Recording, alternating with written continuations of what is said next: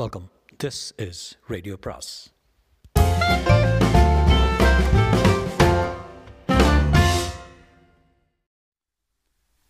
சுஜாதாவின் நிறமற்ற வானவில் பாகம் 10,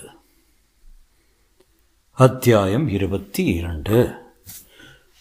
வினோத் வந்தவுடன் மேஜை மேலிருந்து பேனாக்களை ஆராய ஆரம்பித்தான். சின்ன வயதிலிருந்தே கிருஷ்ணமூர்த்திக்கு சிநேகம். ஒரு வேளையில் ஸ்திரமில்லாமல் அலைபவன். எப்போதாவது எங்கிருந்தாவது ஃபோன் பண்ணுவான். எதிர்பாராத இடங்களில் சந்திப்பான். ஒவ்வொரு முறை சந்திக்கும் போதும் ஒரு புது வேலை செய்வான். இறுதியாக கேட்டது அவன் ஒரு செக்யூரிட்டி ஏஜென்சியை எடுத்திருப்பதாக. குழைக்கிறது லோகத்தில் பணக்காரங்க ஜாஸ்தியாக போக போக கொள்ளைக்காரங்களும் ஜாஸ்தியாக போடுறாங்க. அதனால் நம்ம மாதிரி ஆசாமிகளுக்கு காட்டில் மழை. உனக்கு என்ன வேணும் சொல்ல? ரொம்ப பிஸி இப்போல்லாம். நான் பெஸ் ஒரு 2 காஃபி ஆர்டர் பண்ணுறீங்களா? குணா போனதும், குட்டி பிரமாதமாக இருக்கா? செக்ரட்டரி மட்டும்தானா இல்லை அதுக்கு மேலேயா? வினோத், நான் கல்யாணம் பண்ணிக்க போகிறேன்டா. என்ன கல்யாணம் ஆகலையா உனக்கு? ஏன் கேட்குற? ஒரு முறை நடந்த பொண்டாட்டி குழந்தை 2 பேரையும் ஆக்சிடெண்ட்டில் இழந்துட்டேன். ஓ சாரி யாரும் சொன்னாங்க. நான் அப்போவே துக்கம் கேட்க வந்திருக்கணும். என்ன ஆச்சுன்னா துபாய் போயிட்டேன். அங்கே ஒரு கன்ஸ்ட்ரக்ஷன் கம்பெனி. இந்த இன்லேண்ட் லெட்டர் ரெண்டையும் பாரு என்றான். வினோத் அதை பார்த்து விட்டு, பொம்பளை கையெழுத்து பின்பக்கமாக சாஞ்சிருக்கேன் என்றான். நான் கூட நினச்சேன் என்ன கண்டுபிடிக்கணும். எனக்கு என்னவோ இப்போது வந்தால் பாருக்குன்னா அவள் தான் எழுதியிருப்பாளோன்னு தோணுது. அதை கன்ஃபார்ம் பண்ணணுமா? இல்லை இவ இதை எழுதுனதுக்கு காரணம் பொறாமல் மட்டும்தானா? இல்லை இதில் சொல்லியிருக்கிறதுல ஏதாவது உண்மை இருக்கான்னு அறிய விரும்புகிறியா? முதல்ல இவ தானான்னு கண்டுபிடி. எழுதுனது இந்த பொண்ணு தானான்னு கண்டுபிடிக்கிறது ரொம்ப சுலபம். குணா காஃபி கோப்பைகளுடன் உள்ளே வந்து நளினமாக விரல்களால் காஃபி கலக்கும்போது, கொஞ்சம் நர்வஸாக இருக்கீங்க, ரிலாக்ஸ் என்றான் வினோத். அவள் அறையை விட்டு புறப்பட, கொஞ்சம் இருங்க, ஒரே ஒரு லெட்டர் டிக்டேட் பண்ணுங்கிறாரு உங்கள் பாஸு. அவள் மூர்த்தியை நிமிர்ந்து பார்க்க, கருக்குண்ணா என்றான். வினோத் ஒரு காகிதத்தை எடுத்து, இதில் எழுதிடுங்க ப்ளீஸ். என்ன பேர் சொன்னீங்க? குணா. குணா. 3 வார்த்தை எழுதுனா போதும். ஏமாளி, முட்டாள். அப்புறம் என்ன? இன்லேண்ட் லெட்டரை பார்த்தான் வினோத். குணா அவனை ஒரு மாதிரி முறைத்து பார்த்து, என்ன இதெல்லாம் என்றாள். எழுதுங்க, ஏ மாளி மூ இட் டா எல். குணா சட்டென்று முகத்தை கரங்களால் பொத்தி அழ ஆரம்பித்தான். அவள் சற்று நேரம் அழுத பின் வினோத், பாருங்க மொட்டா கடுதாசி எழுதுறது ரொம்ப கோழத்தணும். எங்கள் தொழிலை ரொம்ப சுலபமாக கண்டுபிடிக்கக்கூடியது அதுதான். ஒரு ஆள் கையெழுத்து எழுதுகிற போது என்னவெல்லாம் க்ளூ கொடுக்குறாங்க தெரியுமா? இதில் பாருங்கள், இட்டு டன்னாவுக்கு புள்ளி வைக்கிறப்போ தள்ளி வச்சுருக்கீங்க. வார்த்தைக்குள்ளே உள்ள இடைவெளி. குணா, எதுக்கு இந்த கடுதாசி எழுதுனீங்க? அவர் மேலே இருக்கிற கவலைனால தான் சார். கவலையா? அவர் கல்யாணம் பண்ணிக்க போகிற பொம்பளை வந்து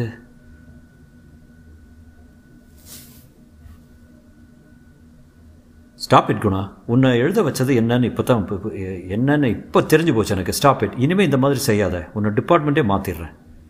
நான் சொல்கிறத முழுக்க கேட்டிங்கன்னா என்று அழுது கொண்டே ஆரம்பித்தாள். எனக்கு எதுவும் கேட்க வேண்டிய அவசியம் இல்லை, இப்போ நீ போகலாம். கண்களை துடைத்து கொண்டே அறையை விட்டு வெளியே வந்தபோது, இட் வாஸ் ஹார்ஷ். அவள் எதுக்காக கடிதங்களை எழுதினாலும் கேட்டிருக்கலாம்ல. எனக்கு தெரிய வேண்டாம் வினோத்.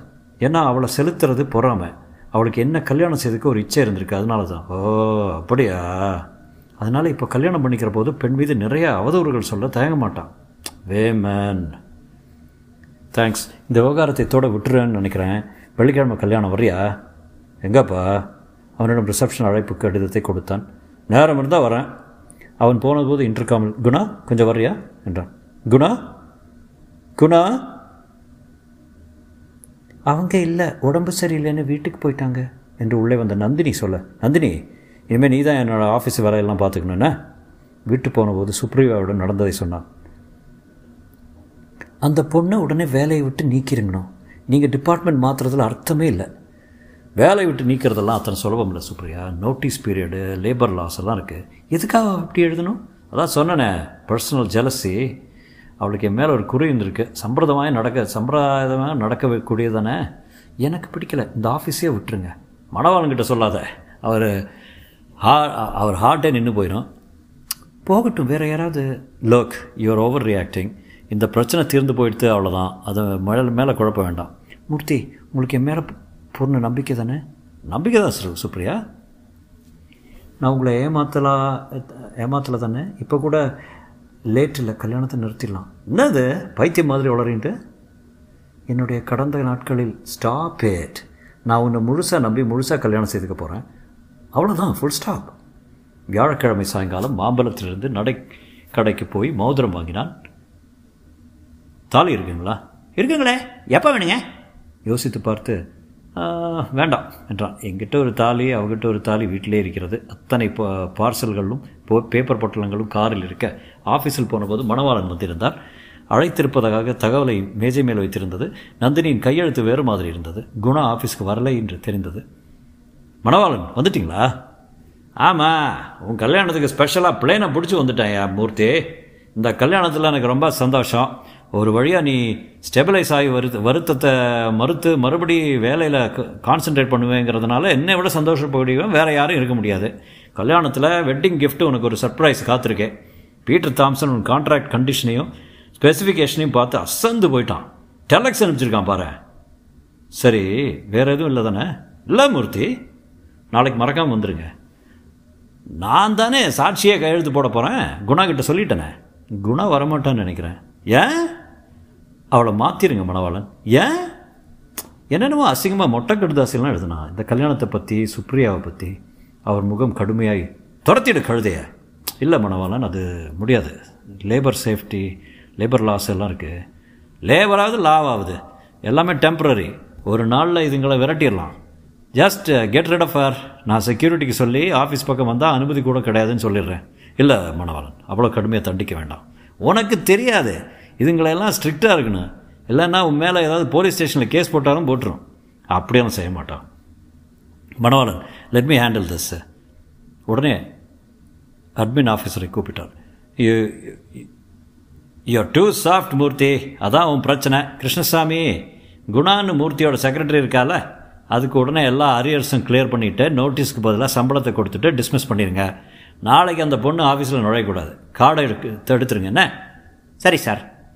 தன் மேஜைக்கு திரும்பியதும் மணவாளன் செய்ததின் மிகைப்பட்ட கோபம் அவனுக்கு ஆச்சரியமாக இருந்தது. எதற்காக இந்த சின்ன விஷயத்துக்கு இத்தனை கடுமையான தண்டனை? நந்தினி என்ற அந்த பெண்ணுக்கு ஒரு டெலக்ஸ் டிராஃப்ட் பண்ணக்கூட தெரியவில்லை. பயந்து நடுங்கி தப்பு தப்பாக அடித்து வைத்திருக்கிறது. குணா இருந்தால் இதை பற்றியெல்லாம் கவலையே வேண்டாம். அத்தனை செய்தது அநியாயம். நந்தினி, குணாவோட வீட்டு விலாசம் தெரியுமா? அட்மிஷன் செக்ஷனில் இருக்கும் சார். அதை எழுதி வாங்கிட்டு வா. குணாவை டிஸ்மிஸ் செய்துட்டிங்களா சார்? யார் சொன்னா? ஆஃபீஸ் முழுக்க அப்படித்தான் பேச்சு. மேற்கொண்டு என்ன பேச்சு? அவள் பதற்றத்துடன் அவனை பார்க்க. அட்ரஸ் கொண்டு வாப்போ. குணாவின் வீடு சைதாப்பேட்டைக்கு மாறியிருந்தது. MMDA கட்டின மத்திய தர கட்டடங்களில் ஒன்று. மாடிப்படிகளில் குழந்தைகள் விளையாடி கொண்டிருக்க 3 மாடி ஏறுவதற்கு மூச்சு இறைத்தது. வயதாகிறது என்று நினைத்தான். குணாவின் கதவின் வாசலில் ஆண் பிள்ளை செருப்பு தெரிந்தது. கதவு திறந்ததில், வினோத் நீ இங்கே எப்படி?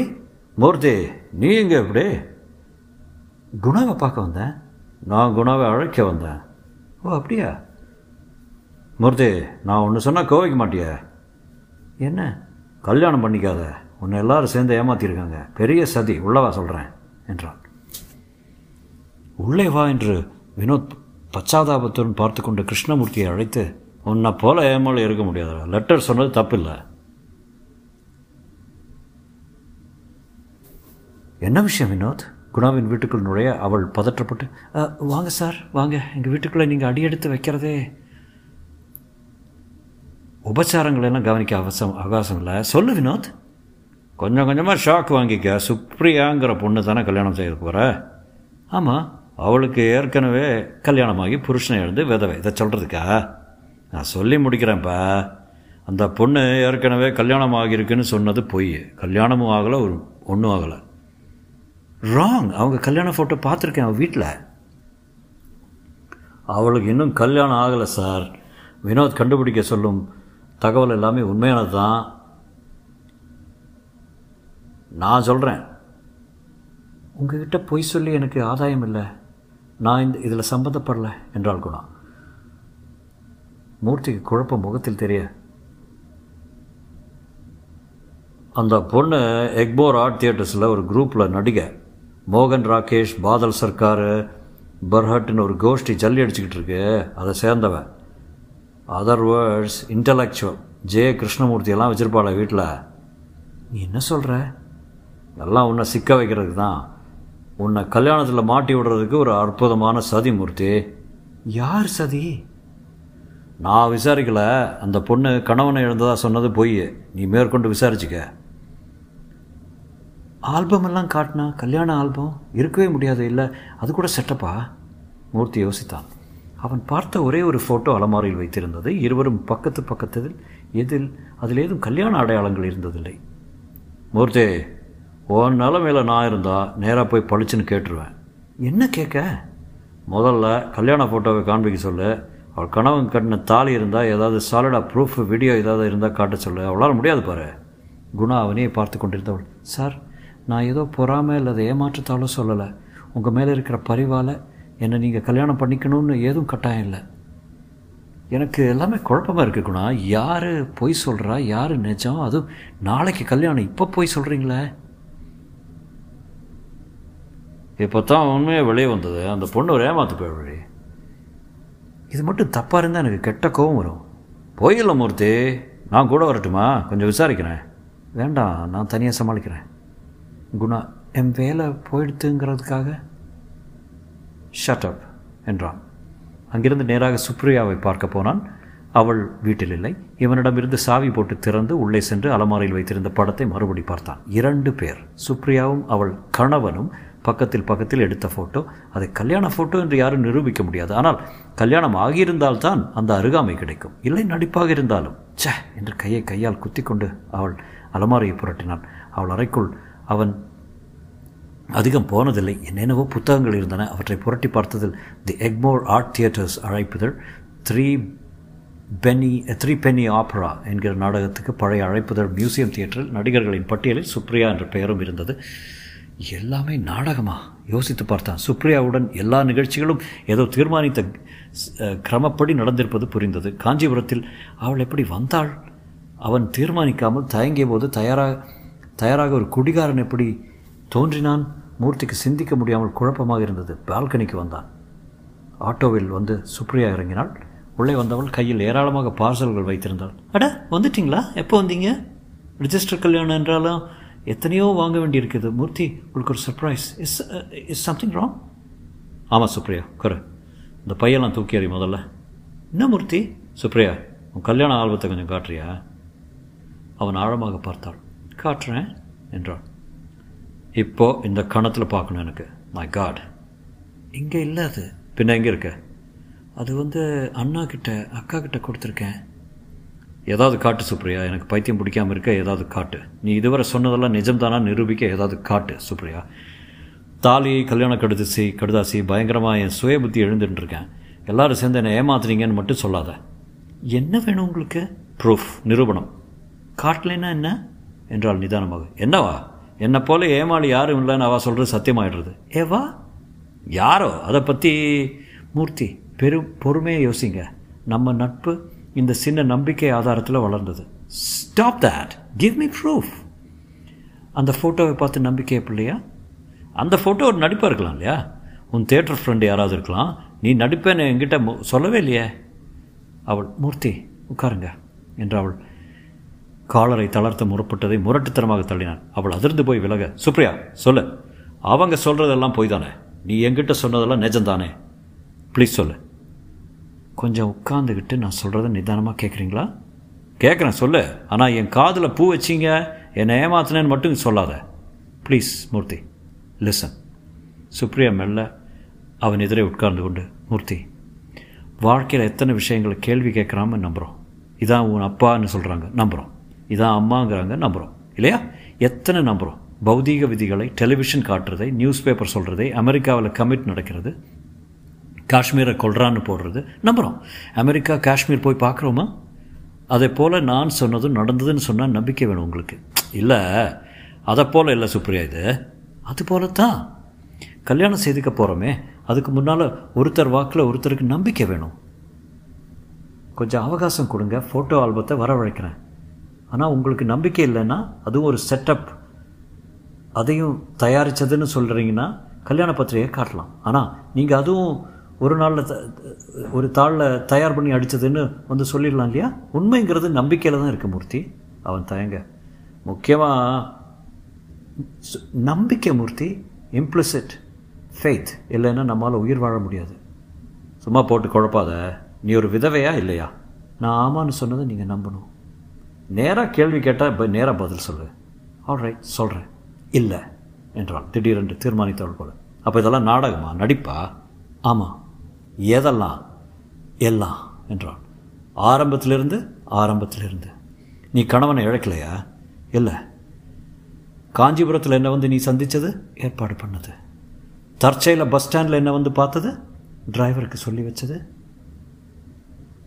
அப்புறம் அன்றைக்கி ஒரு குடிகாரன் சந்திரன் என் தியேட்டர் குரூப் ஆசாமி.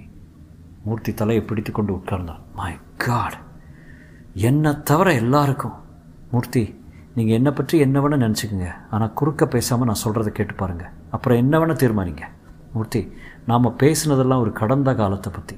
அதாவது எனக்கு கல்யாணம், கணவன் இறந்து போய் துக்கம் கொண்டாடி தற்கொலை பண்ண முயற்சி பண்ணி எல்லாமே கடந்த காலத்தை பற்றி தான் பேசணும். கடந்த காலம் என்கிறதே ஒரு விதமான முடிந்து போன விஷயம், காலாவதியான விஷயம். அது மெய்யாக இருந்தால் என்ன, ஒரு கவிதை கலந்த பொய்யாக இருந்தால் என்ன? யோசிச்சு பாருங்கள். பொய்மையும் வாய்மையும் இடந்த புரை நீர்த்த நன்மை பயக்கும் எனேன் என்னாரு வள்ளுவர். புரை தீர்த்த அது முக்கியம். எல்லாம் உங்கள் நன்மைக்கு தான் செய்தோம் மூர்த்தி. அதிக துக்கத்தினால நீங்கள் திரும்ப திரும்ப தற்கொலை முயற்சி பண்ணிக்கிறீங்களேன்னு கவலையினால் உங்கள் துக்கத்தை மறக்க ஆறுதல் பிறக்க செய்த காரியம் இது. துக்கத்தில் நீங்கள் ஒருத்தர் மட்டும் தனி இல்லைங்கிறத புரிய வைக்க சுப்ரியாங்கிறது ஒரு இளம் விதவையை தயார் செய்தோம். இந்த மாதிரி ஆற்றில் விபத்தில் இளம்பெண் கணவனை இழக்கிறதை பொய்ன்னு சொல்லவே முடியாது. இந்த கதைங்க தினம் தினம் நடக்குது. எனக்கு நடக்கலைங்கிறத தவிர இதில் மற்றது அனைத்துமே நிஜம். இதை பாருங்கள், இந்த பத்திரிகையில் கூட இதே மாதிரி ஒரு சம்பவத்தை விவரித்து செய்து வைத்திருக்கு. அதனால் நான் சொன்னது முற்றிலும் போயின்னு எப்படி சொல்லலாம்? சுப்ரியா, இதெல்லாம் ஏற்பாடு பண்ணது யார் சொல்லு? மணவாளன் தான் என்றான். மணவாளனா என்றான் கிருஷ்ணமூர்த்தி அதிர்ச்சி அடைந்து. சுப்ரியா அவன் கண்களை சந்திக்க இயலாமல் பார்வை சரிந்து, எல்லாம் உங்கள் நன்மைக்காகத்தான். Stop it. என்னுடைய நன்மைக்காகத்தான் இத்தனை போய் சொன்னியா? என் பக்கத்தில் வந்து முத்தம் கொடுத்து படுக்கைக்கு கூப்பிட்டு சே ஒரு ப்ராஸ்டிடியூட்டுக்கும் உனக்கு என்ன வித்தியாசம்? மூர்த்தி, ரொம்ப கடுமையாக பேசாதீங்க. என்னுடைய எண்ணம் முழுவதும் உங்களை கல்யாணம் செய்துக்க போகிறோங்கிற உறுதி வியாபிச்சிருந்தது. அதனால தான் அந்த சலுகைகளை அனுமதித்தேன். அனுமதிச்சியா? என்ன செடியூஸ் பண்ண நீ? அப்படி தான் வச்சுக்கோங்களேன். கல்யாணத்தில் முடிய போகிறதுனால அதையெல்லாம் தப்பாக படுறதில்லை. மை காட், எப்படி நீ இப்படி பேசுகிற? இந்த மாதிரி கல்யாண இச்சையில் இன்னும் எத்தனை பேரை இந்த ஃப்ளாட்டுக்கு கூப்பிட்டுருக்கியோ யாருக்கு தெரியும்? அவள் கண்களில் நீர் தத்தளிக்க. ஏன் இப்படி கண்ணா பின்னான்னு பேசுகிறீங்க மூர்த்தி? ஐம் சாரி, என்னை மன்னிச்சிருங்க. உங்களுக்கு உயிர் வாரத்தில் ஒரு ஆர்வம் மீண்டும் வர்றதுக்காக இதையெல்லாம் செஞ்சோம்னு சொன்னால் நீங்கள் நம்ப போகிறதில்ல. பரவாயில்ல, என்னை என்ன வேணால் சொல்லுங்கள், கல்யாணத்தை மட்டும் நிறுத்திடாதீங்க ப்ளீஸ். உன்ன மாதிரி விலை மாதர்களை கல்யாணம் செய்யறதுக்கு எனக்கு விருப்பமே இல்லை. மூர்த்தி, ஹாங்காங்கில் என் பின்னாடியே வந்தால் ஒரு $100 சைனாக்காரி, அவளுக்கும் உனக்கும் வித்தியாசம் இல்லை. மூர்த்தி ப்ளீஸ், ரொம்ப என்னை கொடுமைப்படுத்துகிறீங்க, மனசை புண்படுத்துகிறீங்க. மை காட், நீங்கள் எல்லாம் சேர்ந்துட்டு என்னை ஏதோ ஒரு விளையாட்டு பொருள் போல், ஏதோ ஒரு ஆராய்ச்சி சாலை மிருகம் போல் ட்ரீட் பண்ணியிருக்கீங்க. என்னுடைய துக்கத்துக்கும் சோகத்துக்கும் மரியாதை தராமல், எனக்கு தேவைப்பட்ட ஆறுதலை தராமல், அதுக்கு பதிலாக கட்டுக்கதை செக்ஸை போட்டு என்னை குழப்பி மிருகத்தனமாக இச்சைகளுக்கு உட்படுத்தி இப்போ என்ன பிளாக்மெயில் பண்ண போறியா? என் குழந்தை உன் வயிற்றில் வளர்றதுங்கிறது? அவனை சுடுவது போல் அவள் பார்த்தாள். அப்போது வாசலில் அழைப்பு மணி ஒலிக்க அவள் போய் திறந்ததில் மணவாளன் உள்ளே உற்சாக பிரவாகமாக நுழைந்தார். வெரி வெல் மணமகன், மணமகள், என்னது சாயங்கால வேளையில் ரிஹர்சலா? அவர்கள் இருவரும் மௌனமாக நிற்பதை பார்த்து எனிதிங் ராங்? மூர்த்திக்கு தெரிஞ்சு போச்சு. மணவாளன் சிரிப்பு உறைந்தது. மணவாளன், நீங்கள் ஏன் இப்படி செஞ்சீங்கன்னு எனக்கு தெரிஞ்சே ஆகணும். எல்லாம் உன் நன்மைக்குத்தான்ப்பா. ஆயாசத்துடன், மறுபடியும் அந்த வார்த்தையை உபயோகிக்காதீங்க. எனக்கு வர்ற ஆத்திரத்தில் என்ன சார் நன்மை? யார் நன்மை? உன் நன்மை தான்ப்பா. புல்ஷெட், உங்களுடைய நன்மை, சுப்ரியாவுடைய நன்மை. அதுக்கு தானே வேலை செய்திருக்கீங்க. நான் உங்களுக்கு தேவை. நான் இல்லாவிட்டாலும் இந்த முக்கியமான கான்ட்ராக்ட் படுத்துகிறோம். அதனால் என்னை கம்பெனியில் தொடர்ந்து வேலை செய்ய வைக்க வேண்டியது உங்களுக்கு முக்கியம். என் மனைவியும் சின்ன குழந்தை இறந்ததோ என் வருத்தமோ உங்களுக்கு முக்கியம் கிடையாது. கான்ட்ராக்ட் ஒன்று தான் முக்கியம். அதனால் என்னை தக்க வைக்க என்னென்ன உத்தியோகம்லாம் உத்தியெல்லாம் உண்டோ அதையெல்லாம் செய்வீங்க.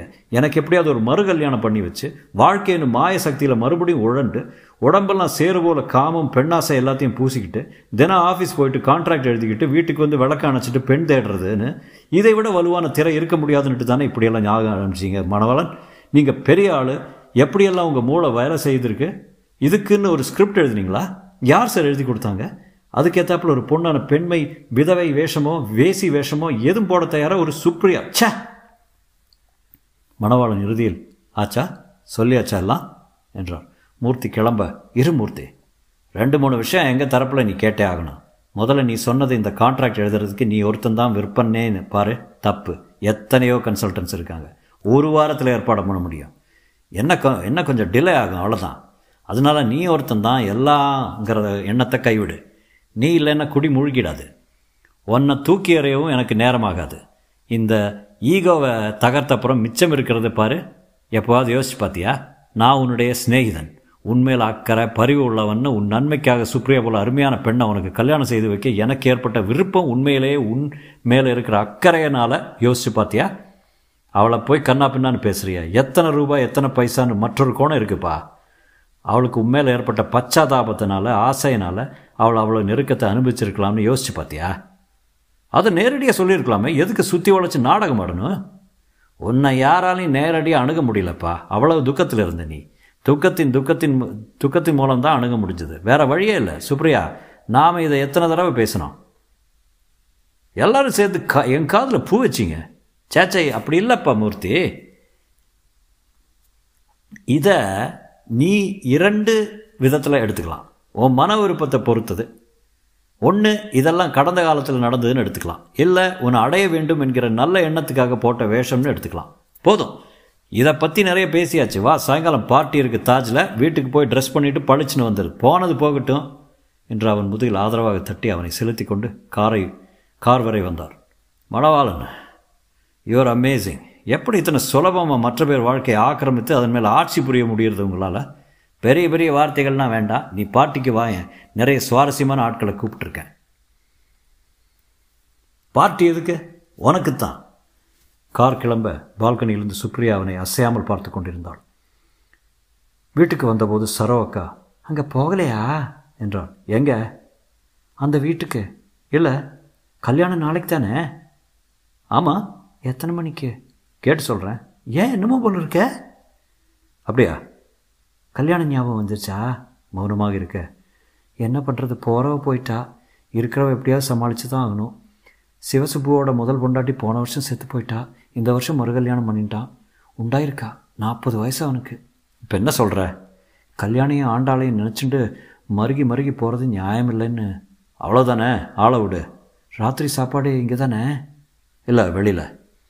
தன் அறைக்குள் சென்று ஆடைகளை கழற்றி பனியன் அண்டர்வேரில் படுக்கையில் உட்கார்ந்தான். மேஜையில் இழுப்பறைகளை திறந்தான். கல்யாணியின் புடவைகளையும் ஆண்டாளின் சின்ன உடைகளையும் தேடி பார்த்தான், தொட்டு பார்த்தான். ஸ்டூல் போட்டு ஏறி பீரோவில் மேல் தடத்தில் உள்ள கல்யாண ஃபோட்டோ ஆல்பத்தை எடுத்து பார்த்தான். மாப்பிள்ளை அழைப்பு. பதவிசாக அவள் அருகில் உட்கார்ந்திருந்தாள்.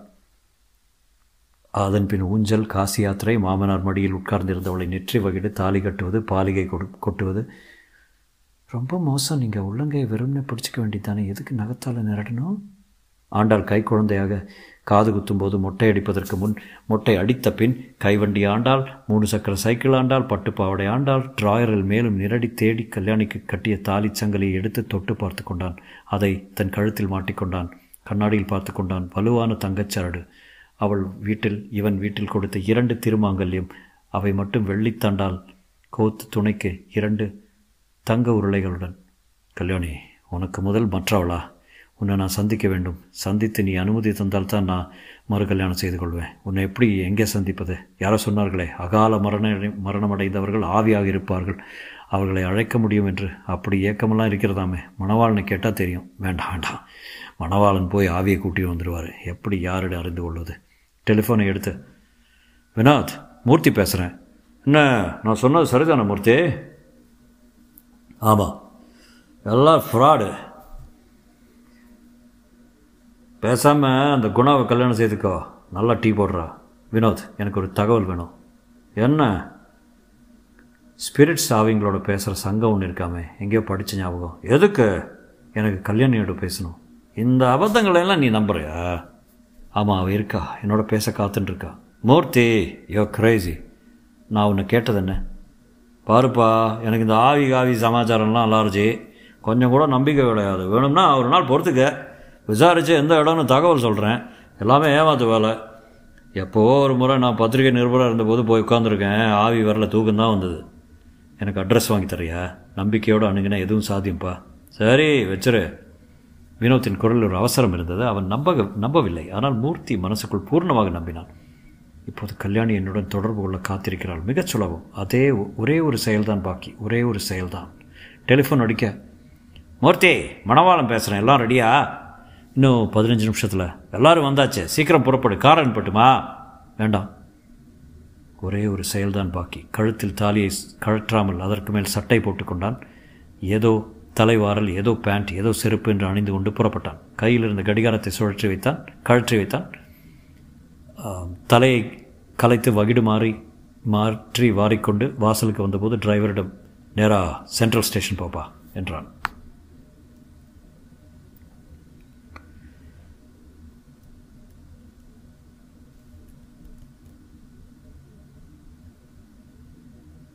கிருஷ்ணமூர்த்தியை டிரைவர் முழுசாக திரும்பி பார்த்து, ஐயா சென்ட்ரல் ஸ்டேஷனுக்கா என்றான். ஆமாப்பா, ஏன்? மணவாளன் ஐயன் நேராக பார்ட்டி கிட்டார் சொன்னாருங்க, அவங்க எல்லோரும் காத்திருக்கிறதா. ஏயா டிரைவரு, நீ தானே நீ காஞ்சிபுரத்தில் என்னை கூட்டிகிட்டு வந்த? அது நான் இல்லைங்க. ஏயா போய் சொல்கிற? அந்த அம்மாவை பஸ் ஸ்டாண்டில் பார்க்குறப்போ எதுக்கியா வண்டியை பஸ் ஸ்டாண்டுக்கு கொண்டு போனேன்?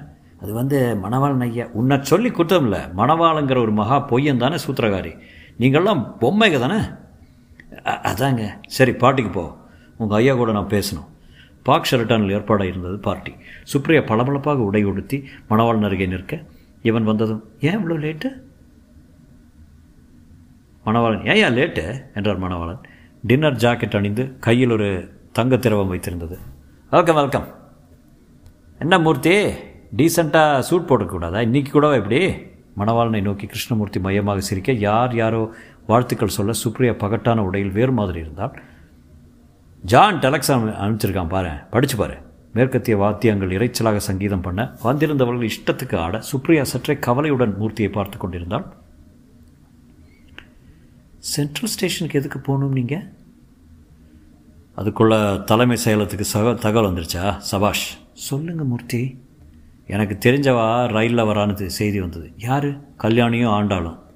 கமான் மூர்த்தி. ஆமாம், நிச்சயம் தகவல் வந்தது. அவங்க என்னை அழைக்கிறாங்க. கொஞ்சம் சீரியஸாக பேசுங்க மூர்த்தி. அதுக்குள் மணவாளன் சுப்ரியா, இவர் கூட தான் ஆயுசு பூரா பேச போகிற, இன்றைக்கி மற்றவங்க கூட பேசு. Ramesh, this is Supriya. Hi. கூட்டத்தில் விளிம்புக்கு அவள் அழைத்து செல்லப்பட, அங்கிருந்தும் கவலையுடன் கிருஷ்ணமூர்த்தியை பார்த்து கொண்டிருந்தாள். இங்கிருந்து இரட்டை விரலால் டாட்டா காட்டினான். யாரோ அவன் கையில் கோப்பை வைத்து நிரப்பினார்கள். யாரோ ஒரு பெண் அவனிடம், நம் பிரபஞ்சத்துடைய வயசு என்ன தெரியுமா? 10 பில்லியன்ஸ்லேருந்து 20 பில்லியன் வருஷம் என்றால். நைஸ். என் வயசு என்ன தெரியுமா? தெரியாது, ஆனால் நீ குடிச்சிருக்க, அது தெரியுது. கொஞ்சம் ஆல்கஹால் எடுத்துக்கிட்டால் கூட என் மாறு படக் படக்குன்னு புறாபலாம் அடிக்குது. தொட்டு பாருங்கள். நேராக போனீங்கன்னா மணவாளன் ஒருத்தர் இருக்கார். அவர் இந்த மாதிரி தொட்டு பார்க்குறதுலாம் ஸ்பெஷலிஸ்ட்டு. மெல்ல நழுவி இறைச்சலிருந்து விடுபட்டு வெளியே வந்து லாபி டெலக்ஸில் ஒரு வெள்ளைத்தாள் கேட்டான், பேனா கேட்டான். உள்ளே திடும் திடும் என்று சங்கீதத்தின் பின்னணியில் நிதானமாக எழுத ஆரம்பித்தான். அன்புள்ள மணவாளன், இந்த கடிதத்தின் மூலம் என் வேலையை ராஜினாமா செய்கிறேன். எனக்கு சேர வேண்டிய சம்பள பாக்கியை உங்களை சூழ்ந்த பொய் சைன்யத்தில் யாராவது ஒருவர் உண்மை பேசுகிறவர் இருந்தால் அவருக்கு கொடுக்கவும். யாரும் இருக்க மாட்டார்கள். அதனால் இந்த பணத்தை மயிலாப்பூர் சாஸ்திரி ஹாலுக்கோ அல்லது ஈழத்தமிழர்கள் நல்வாழ்த்துக்கோ தந்துவிடவும். இப்போது நான் பார்ட்டியை விட்டு விலக முக்கிய காரணம், சென்ட்ரல் ரயில் நிலையத்தில் முக்கியமான ஒரு காரியம் காத்திருக்கிறது. அங்கே கல்யாணியும் ஆண்டாலும் வருகிறார்கள். வண்டி லேட்டாக வராது, அதனால் நான் அங்கே இருக்க வேண்டியது கட்டாயம். சுப்ரியாவிடம் சொல்லவும் அவளுடைய ஸ்நேகம் மனத்துக்கும் உடலுக்கும் இனிமையாக இருந்தது. அவளுக்கு வேறு கல்யாணத்துக்கு ஏற்பாடு செய்து விடவும் மறவாமல் மூர்த்தி. கடிதத்தை மடித்து ஷெரட்டான் உரையில் மேல் விலாசத்தில் மிஸ்டர் மணவாளன் என்று எழுதி டெலக்ஸில் இருந்தவரிடம், இதை பார்ட்டி முடிஞ்சதும் மணவாளங்கிறவர்கிட்ட கொடுத்துருங்க என்றான். மௌனமாக எஜமானர்களுக்காக காத்திருந்த கார்கள் ஊடை நடந்தான். சாலையில் போக்குவரத்து குறைந்திருந்தது. ஆட்டோவை கூப்பிட்டு சென்ட்ரல் போப்பா என்றான். சென்ட்ரல் ரயில் நிலையத்தின் வாசலில் இறங்கும்போது சட்டை பையை பார்த்தான். பணம் போதவில்லை. கிருஷ்ணமூர்த்திக்கு எந்தவித பதட்டமும் ஏற்படவில்லை. ஐயா ஆட்டோக்காரரை, என்கிட்ட பணம் அதிகம் இல்லை, மறந்து போயிட்டேன். நையா ரா வேலையில் அப்படி கிராக்கி எவ்வளோ இருக்குது? 5 ரூபா. எந்த ஊர் நீயே? இந்த ஊர் தான். இப்போ எங்கே போகிற? வீட்டாண்ட போனால் மீட்டர் போட்டு கொடுப்பியா? இங்கே 2 பேரை சந்திக்கணும், ட்ரெயின் வந்துடும். சரியான கிராக்கியா, ஏதாவது வழி சொல்லு. இதாங்க வாட்சு, மோதிரம். ஐயோ, நான் என்ன மார்வாடி கடையா வச்சுருக்கேன்? யோ, ஒன்று பண்ணு, உள்ளே போயிட்டு பிளாட்பாரத்தில் உங்களுக்கு பார்த்துட்டு திரும்ப வரியா? காத்திருக்கேன். பார்த்தா ஏமாற்ற மாட்டேன் போல இருக்கு. வரமாட்டேன், அப்படியே ரயிலில் போயிடுறேன். என்னையா உங்களோட பேஜார போச்சு? மோதிரம் தங்கம், கல்யாணங்கிறது வாங்கினது, கல்யாணத்துக்கு வாங்கினது, எல்லாம் தாலி இருக்குது. வேண்டாம் ஐயா, துட்டு கொடு, ஒன்று செய்ய, உன் விலாசம் கொடு. கார்டு இருக்குது என்று விசிட்டிங் கார்டை கொடுத்தான். எங்கள் பையெல்லாம் காமி. அவன் சட்டை பை, பான் பையெல்லாம் முதறினான். 5 ரூபா தான் இருக்குது. போலீஸ்காரர் வந்து விட அவர் விசாரித்த, சார் மரியாதை பட்டுற தானே, ஏமாற்ற மாட்டார், என்னவோ மறந்துட்டார், வாட்செல்லாம் கொடுக்குறாரு, வாங்காத. சார் என் தம்பி ஒருத்தன் வேலை இல்லாமல் இருக்கான், அவனுக்கு வேலை வாங்கி தருவியா? இல்லைப்பா, நான் ஊருக்கு போகிறேன். இருக்கிறத கூடிய சாவுகிராக்கி. கடைசி 5 ரூபாய். அதை துறந்து விட்டு மெல்ல ரயில் நிலையத்துக்குள் நுழைந்தான். நூற்றுக்கணக்கானவர்கள் அண்ணாந்து பார்த்து கொண்டிருந்த பிளாட்ஃபார்ம் முகப்புக்கு வந்தான். மிக நீண்ட பிளாட்ஃபாரத்தில் நிதானமாக நடந்தான். இடிப்பதையும் தடுப்பதையும் பொருட்படுத்தாமல் இறைச்சலும் விளக்குகளும் விடைபெறுதலும் கண்ணீரும் உற்சாகமும் இளமையும் முதுமையும் எதுவும் மதியாமல் பொம்மை மனிதன் போல கடைசி வரை நடந்தான். பெட்டிகள் முடிந்து பிளாட்ஃபாரம் சரிந்து சரளை கற்களும் மர ஸ்லீப்பர்களும் தண்டவாள பின்னல்களும் கம்பிவேலி இடைவெளிகளும் விரவிய பிரதேசத்தில் மஞ்சளாய் நின்றான். யோசித்தான், இங்கேதான் வருவதாக சொல்லியிருக்கிறார்கள். கல்யாணியும் ஆண்டாலும், அதோ எதிரே தண்டவாளம், மேம்பால இருட்டில் செருகிக் கொள்கிறதே, அங்கிருந்தான் வருவதாக சொல்லியிருக்கிறார்கள். கல்யாணி வந்துட்டான் பாரு, கரெக்ட் டயத்துக்கு. ஆட்டோக்காரன் கொஞ்சம் லேட் பண்ணிட்டான், கையில் 5 ரூபா தான் இருந்தது, அதுவும் அகஸ்மத்தா, இல்லைன்னா கஷ்டப்பட்டிருப்பேன். கல்யாணி தாலி கொண்டு வந்திருக்கேன், இன்னும் மறுபடியும் கல்யாணம் பண்ணிக்க. எங்கே குழந்த? அவளுக்கு ஸ்கூல் அட்மிஷனுக்கு எல்லாம் ஏற்பாடும் பண்ணியாச்சு, ரிமைண்டர் கூட வந்தாச்சு, யூனிஃபார்ம் வந்தாச்சு. கல்யாணி நீ வீடியோ பார்த்தியா? அச்சா விழுந்திருக்கீங்க 2 பேரும், அதுவும் ஆண்டாள் வேஷம் போட்டுண்டு எத்தனை ஸ்மார்ட்டாக இருக்குது தெரியுமா? அதெல்லாம் வீடியோ உண்டா? கல்யாணி கோத்தாரி மாமா எப்படி இருக்காரு? வா கல்யாணி வந்துரு, உனக்காக தான் காத்திருக்கேன், வா. எதிரே பார்த்து அந்த அரைவட்டை இருளையே பார்த்து கொண்டிருந்தான். பார்த்து வா, ரொம்ப தண்டவாளமாக இருக்குது, மெல்லவா. கல்யாணி நல்ல வேலை, உனக்கு துரோகம் பண்ண இருந்தேன், நீ உயிரோடு இருக்கிறது தெரியாமல் இன்னொரு கல்யாணம் செய்துக்க போனேன், வலை போட்டு வீசி பிடிச்ச உலகமே சதி செஞ்சுது. கல்யாணம், உத்தியோகம், கான்ட்ராக்டு, சம்பளம், அது இதுன்னு லேயர் லேயராக என் மேலே பட வச்சு அதிலிருந்து தப்பிக்கிறதுக்கு வலை போட்டு என்னை வீழ்த்திட்டா. அதிலிருந்து விடுதலை கிடைக்கிறதுக்கு எம்பாடு உம்பாடு தானே ஆயிடுச்சு, பெரிய ட்ராமா ஆடிட்டா. என்ன கல்யாணம் ஏன் லேட்டு? கடிகாரத்தை பார்த்து கொண்டான். தூரத்தை சிவப்பு பச்சை ஆம்பர் பொட்டுகள் தெரிந்தன. மகா உயர சோடியம் விளக்குகள் தண்டவாளங்களை ஆரஞ்சு ஒளியில் நனைத்தன. எல்லாமே பளபளப்பாக மின்னல் சுத்தமாக இருந்தன. மேம்பாலத்தில் வாகனங்கள் வேக வேகமாக கடக்க கிருஷ்ணமூர்த்தி அந்த இருள் பொந்தையை எதிர்பார்த்து காத்திருந்தான். மெல்ல மெல்ல கல்யாணி அசைந்து அசைந்து கப்பல் போல வந்தாள். தன் நெற்றியில் வெள்ளை போட்டு இட்டிருந்தாள். கண்கள் 2ம் ஒளிர்ந்தன. கல்யாணி வந்தையா பாடா? கிருஷ்ணமூர்த்தி அவளை நோக்கி நடக்க ஆரம்பித்தான். கல்யாணி மெல்ல மெல்ல பெரிதாக ஆரம்பித்தாள். அவள் நெற்றி போட்டின் வெளிச்சம் அவன் கண்களை தாக்கியது. அந்த அதீக சங்கமத்துக்கு தயாராகி கிருஷ்ணமூர்த்தி தண்டவாளங்களுக்கு மத்தியில் நடந்து சென்றான். கல்யாணி அவனை அணுகினாள். வா கல்யாணி.